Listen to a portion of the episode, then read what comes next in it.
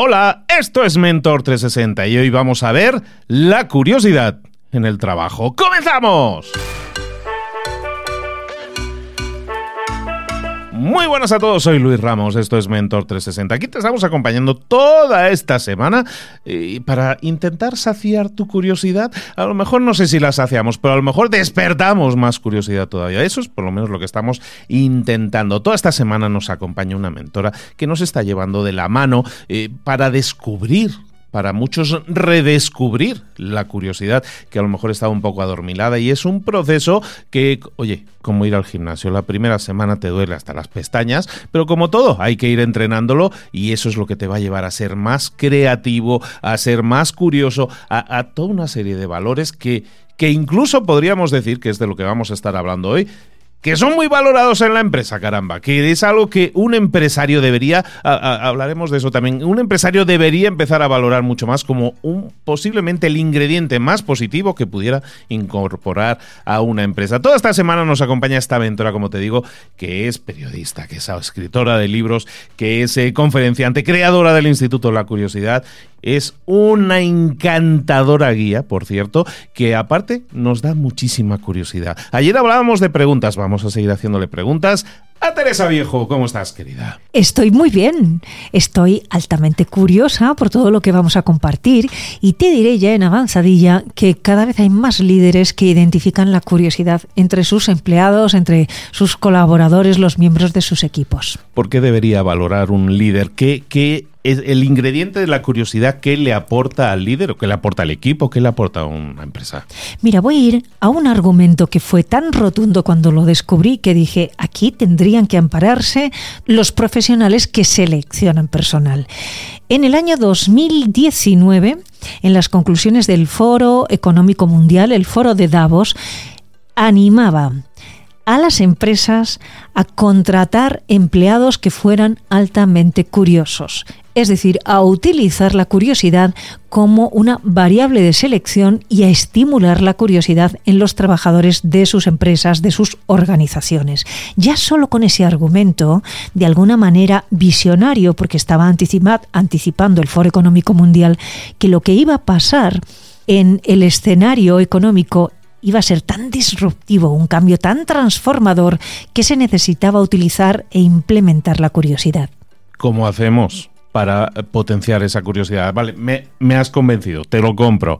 Ahora, ¿cómo hago que estos empleados que siempre se quieren y se les cae el, el, boli rápidamente cuando faltan 10 minutos o que están viendo las redes sociales? ¿Cómo hago que sean más curiosos de una forma constructiva para nosotros? ¿no? A ver, ese, de, ese comportamiento altamente curioso tiene una doble vía, es recíproca. Va del líder hacia su equipo y va del equipo hacia el líder.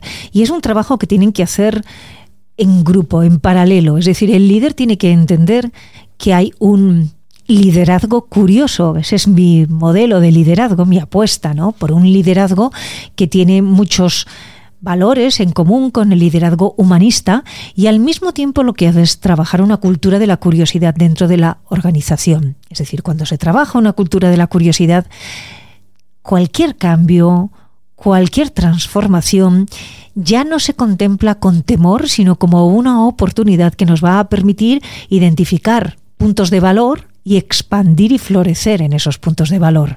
Y al mismo tiempo, él, por supuesto, trabaja su propia curiosidad, mantiene relaciones de igualdad, recíprocas, pregunta, escucha, anima a que pregunten, consensúa la resolución de problemas, ya no toma decisiones unilaterales para resolver problemas, tiene que hacer un trabajo muy interesante el líder para convertirse en un líder curioso.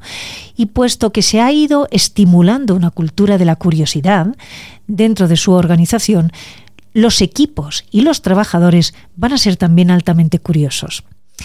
Hay una definición del trabajador curioso que a mí me gusta, porque utiliza un concepto que a lo mejor es un tanto correoso dentro de las organizaciones, que es el trabajador insatisfecho constructivo. ¿Qué significa un trabajador insatisfecho constructivo? Pues es aquel que no está conforme al 100% en el desempeño tanto de su trabajo como del desarrollo de la organización. Ahora bien, no es un insatisfecho crítico que está torpedeando las decisiones y que todos hemos conocido ese elemento. Sacamos adelante un proyecto y hay uno que dice, pues lo tenéis claro porque yo no lo veo. Esto así no va a funcionar, ya lo decía yo. No, como es constructivo, lo que trata es de ver de qué manera eso que tenemos todavía podría hacerse mejor. No, si está muy bien esto que hemos propuesto, pero ¿no se os ocurre una manera todavía más excelente de comunicárselo a los clientes? A ver, ¿qué se os ocurre? ¿Y si hiciéramos, y si el insatisfecho constructivo utiliza un tipo de pregunta que empieza siempre por el if? ¿Y si? Esas preguntas son muy poderosas porque nos mueven de una situación de confort.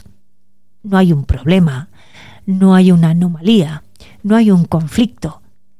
De una situación de más o menos confort pasamos a otra que aspiracionalmente puede ser mucho mayor. El insatisfecho constructivo es un trabajador arquetípico tiene algunas características que, si quieres las compartimos. Eh, totalmente, es que una de las preguntas eh, que me venía a la cabeza es eh, cómo a, ¿Cómo atraigo? ¿Cómo puedo hacer? ¿Cómo invoco a que venga alguien que sea realmente curioso, que pueda aportar esa curiosidad? ¿Cómo, ¿Cuál es el texto? Las preguntas que me lo van a dejar claro. Bueno, hay personalidades que son así, que ya lo tienen muy trabajado de fábrica y la gran, la buenísima noticia es que estos elementos, cuando se introducen, queda muy un poco raro decir estos elementos, pero bueno, estos trabajadores, cuando se introducen dentro de un grupo, contagian su cultura al resto del grupo. Es decir, la curiosidad crea círculos virtuosos. Igual que el insatisfecho toca narices, es muy incómodo y al final todos terminan un poco como el insatisfecho constructivo estimula a los demás a que digan, oye, es verdad, pues a ver, ¿cómo lo podíamos hacer mejor? A ver qué se nos ocurre. Estas frases de, y además genera compromiso, engagement, crea sentido de pertenencia. Estas frases de, a ver qué se nos ocurre, venga, a ver si lo mejoramos, venga, que podemos, que son tan motivadoras, son propias de un insatisfecho constructivo. ¿Cómo se identifican estos trabajadores? Mira, por supuesto hacen muchas preguntas. Nunca dan nada por bueno y resuelto y cerrado. Da la sensación de que siempre pueden estar terminando algo un poquito mejor, ¿no? Es como si fuera una especie de bruñidor de una joya que siempre piensa, voy a darle aquí al oro para que brille un poco más todavía. Están en modo aprendizaje continuo y ves que siempre están leyendo cosas, siempre y se leen un folleto de una cosa que tiene que ver con su trabajo y entran en Internet y se apuntan a todos los cursos del mundo, no solo los propios de su trabajo, a cualquier otro. ¿Y tú por qué estás haciendo ahora un curso de rehabilitación de fachadas si esta es una empresa de leche? Ya. Pero es que yo creo, mira, tengo la idea de que si rehabilitamos la fachada vamos a ahorrar y se lo voy a decir al jefe, vamos a ahorrar en electricidad. Ese es un insatisfecho constructivo. Un insatisfecho constructivo, es decir, un, trabajador, trabajadora altamente curiosa o curioso, siempre tiene interés por el trabajo de los otros. No es que yo me dedique a poner vasos en esta fila de montaje y el vaso pongo un vaso y luego otro vaso, sino, espera, ¿y este vaso que a mí me llega? ¿Quién lo ha hecho? Ah, que se hace ahí en el vidrio, soplado. A ver, ¿cómo lo hacen? Y va y pregunta a sus compañeros, oye, ¿y esto cómo lo hacéis? Como tiene relación con otros compañeros, crea buenas relaciones en el trabajo.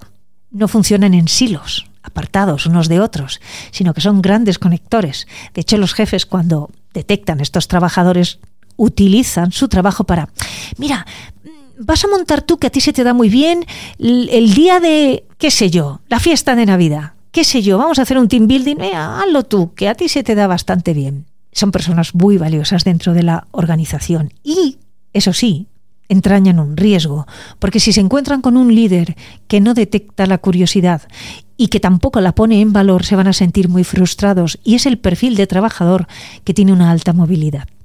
Si no encuentra un lugar adecuado dentro de su empresa para desarrollar ese interés por su trabajo, por aprender, por crecer, por conectar, van a buscar otro lugar. Y este es uno de los grandes problemas que tienen las empresas en este momento. ¿Cómo asegurarse la lealtad del talento. ¿Cómo comprometerles y que no se marchen a otro sitio?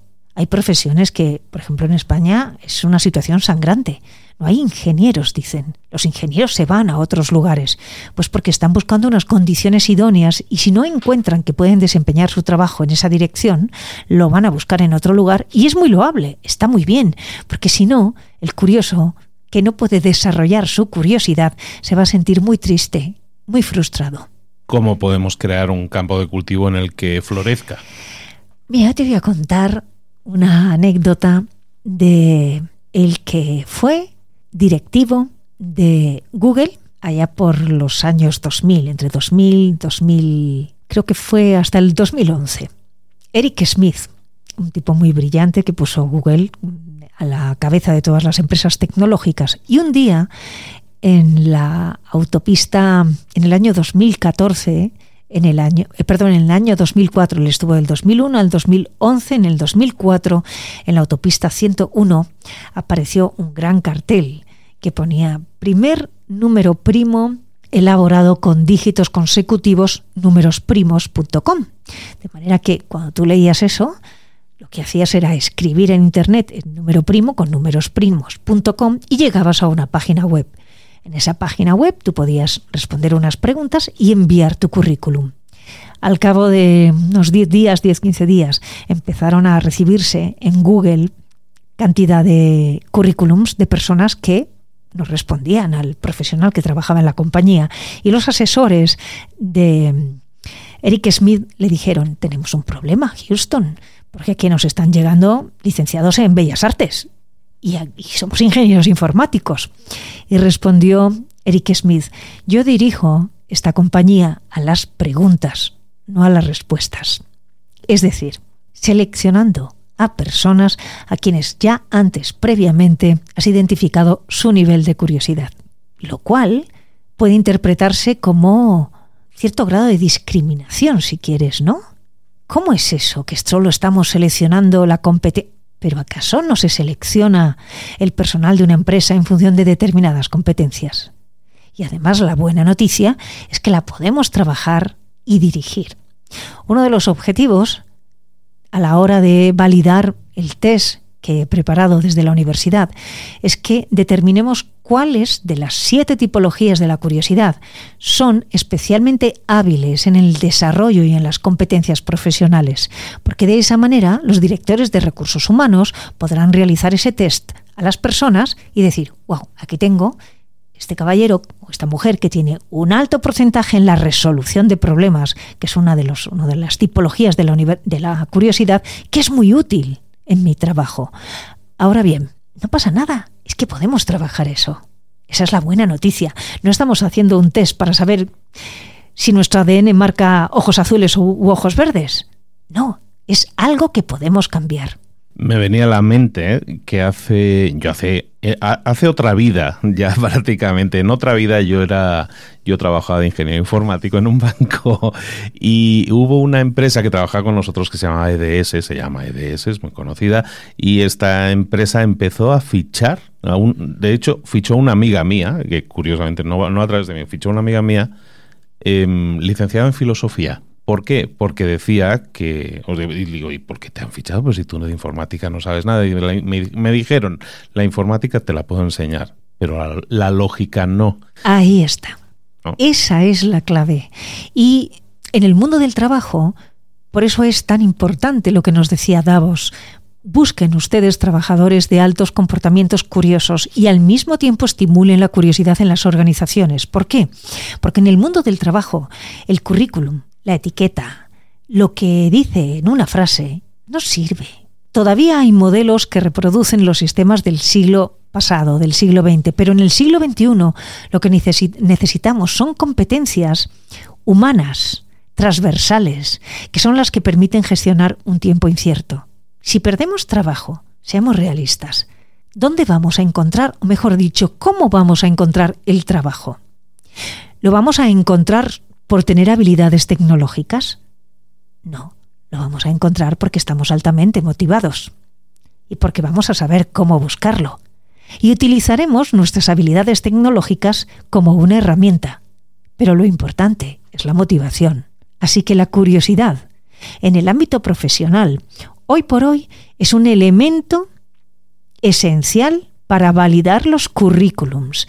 Recuerdo a un empresario tras una conferencia que se acercó un día a mí y me dijo, Madre mía, si mi hijo te hubiera escuchado, probablemente no le hubiera pasado lo que le pasó ayer en una prueba de selección de personal.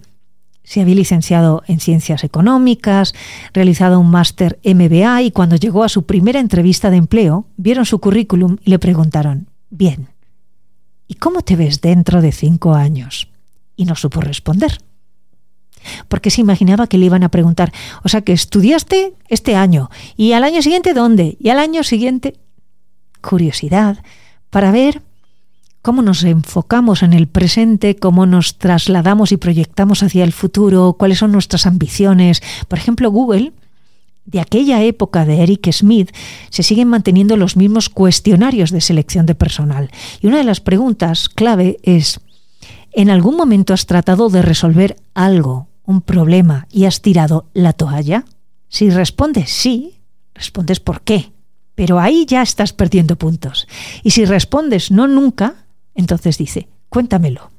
¿Qué hiciste? ¿Cuál era el problema y cómo lo resolviste?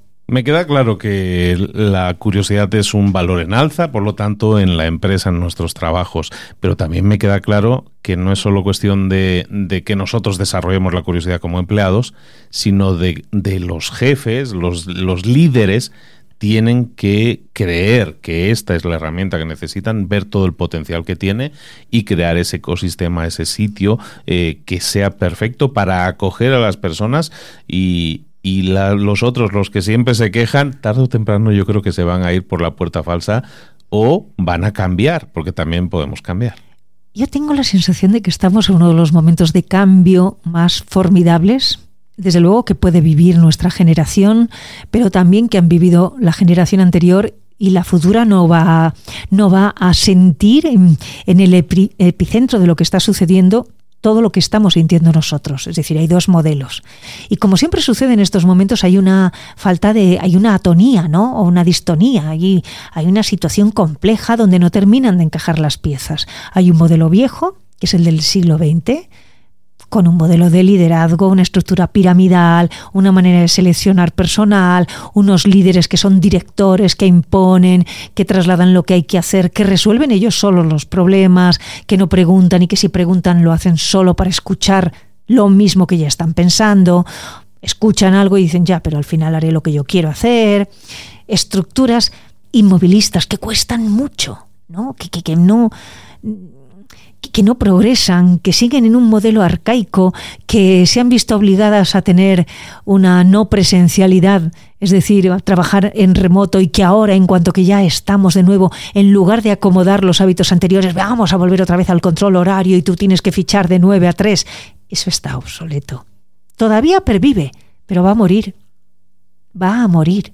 Y al mismo tiempo hay organizaciones muy rápidas que han entendido el cambio perfectamente, cuyos líderes son líderes humanistas, que tienen interiorizado el liderazgo curioso, no tiene que ver con la edad, no, tiene que ver con, con la trascendencia, con una mirada superior, con darse cuenta de las cosas, que el mundo ya no es el que era, que el funcionamiento en red, que no digo la globalización, que es otra cosa, es, es real, que la inteligencia colectiva es la única manera de que una organización funcione.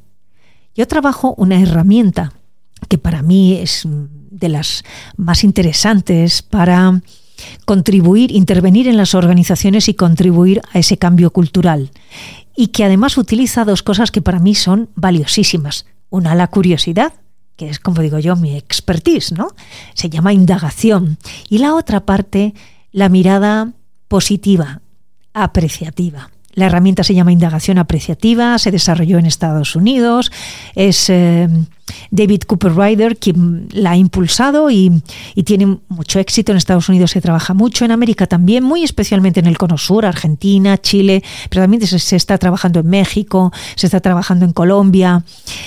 Es para mí la única herramienta capaz de poner en un primer plano la inteligencia colectiva de la organización, porque trabajas en una cumbre, un evento, con la participación de todas las personas de la empresa y en la misma mesa, buscando además un objetivo, un ideal hacia el, hacia el que quiere caminar la organización, está el CEO de la compañía y su secretaria y el BDL y un contable cuando se logra eso, que hay siempre cierta renuencia por parte del CEO de lo vamos a hacer, no lo vamos a hacer, pero yo estoy preparando en estos momentos una en un gran laboratorio español.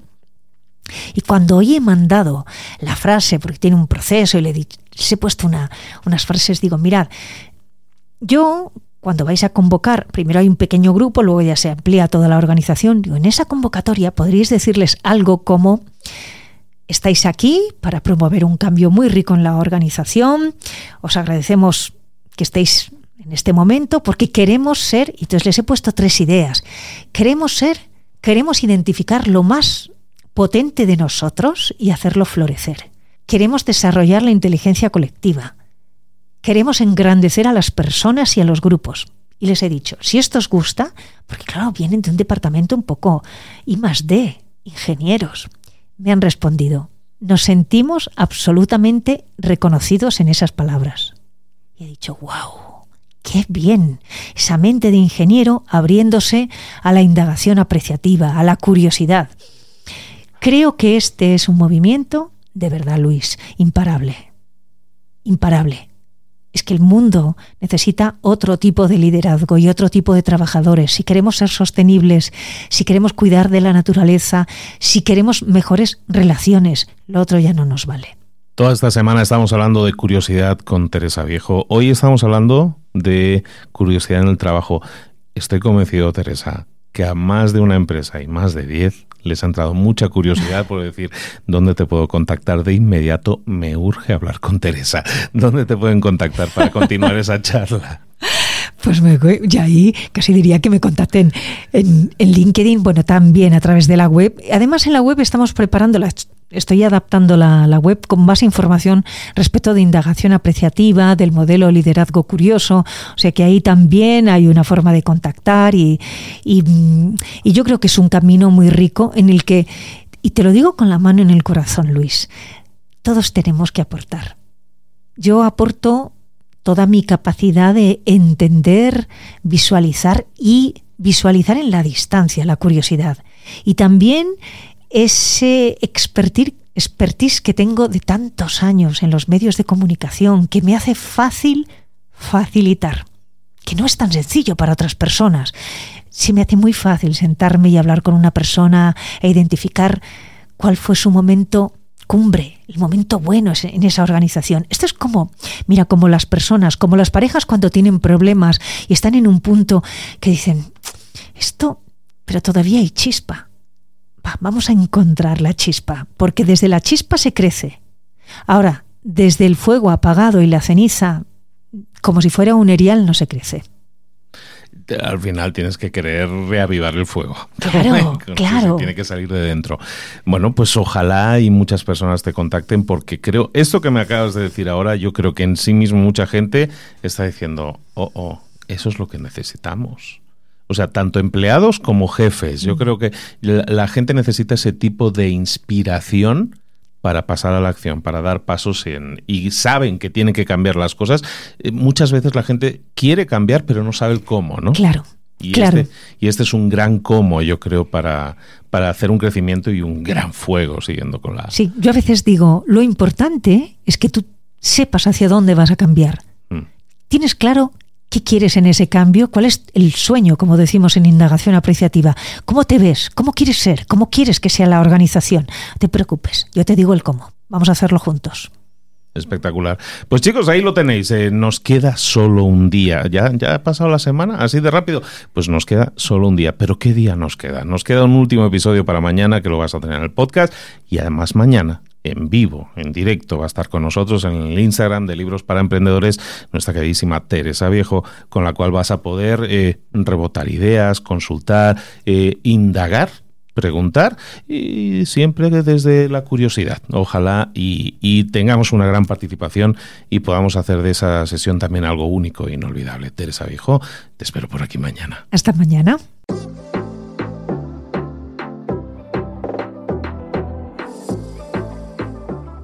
Pregúntate, ¿En qué quiero mejorar hoy? No intentes hacerlo todo de golpe, todo en un día. Piensa, ¿cuál es el primer paso que puedes dar ahora mismo? En este momento, quizás. A lo mejor te lleva dos minutos hacerlo. Si es así, ¿por qué no empezar a hacerlo ahora? ¿Por qué no empezar a hacerlo ya, en este momento? Ahora. Cierra los ojos. Respira hondo y repite, sé lo que tengo que hacer. Sé cuál es el siguiente paso. Voy a darlo en este momento. Piénsalo, siéntelo y hazlo.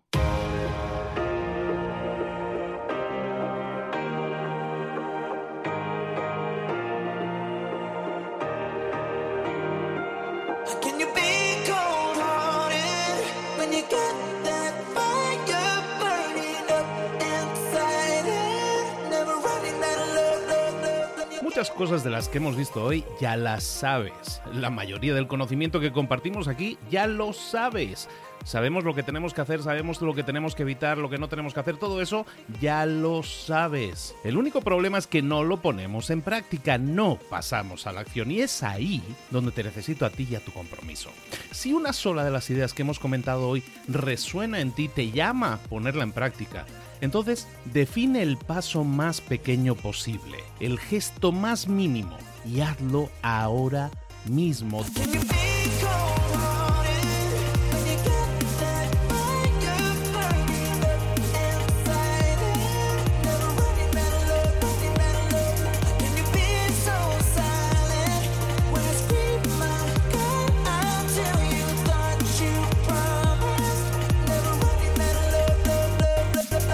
Hablo de crecimiento personal, pero también de crecimiento profesional. Expandir tu red de contactos, mejorar tus relaciones con los demás, aprender alguna cosa nueva, poner en práctica una pequeña técnica que te ayude. Todo suma, pero solo suma si lo pones en práctica. No si piensas en ponerlo en práctica. Pensar en ponerlo en práctica no sirve, tienes que ponerlo en práctica, pasar a la acción.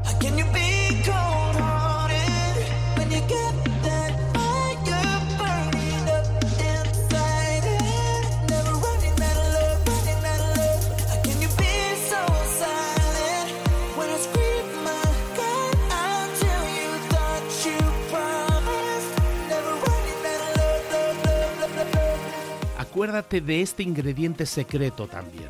El ingrediente secreto es la actitud. Tu actitud. Tu actitud transmite. Si sales a la calle con ganas, la gente lo va a notar. Si sales a la calle sin ganas, la gente también lo va a notar. El mundo está ahí fuera, te está esperando, por lo tanto sal ahí fuera, sal a la calle y sal con ganas, sal con actitud. No esperes a mañana, ya sabes lo que tienes que hacer y ya sabes que lo puedes hacer hoy. No veas pasar la vida, vive la vida. Tienes las mismas 24 horas que tienen los demás, haz que valgan la pena. Entrega en estas próximas 24 horas tu mejor versión. Te esperamos aquí mañana para continuar creciendo. Te esperamos aquí mañana con más mentores, pero el día de hoy está completito delante de ti. Así que ponte en pie pisa fuerte, respira hondo, sal ahí fuera y conquista tu día.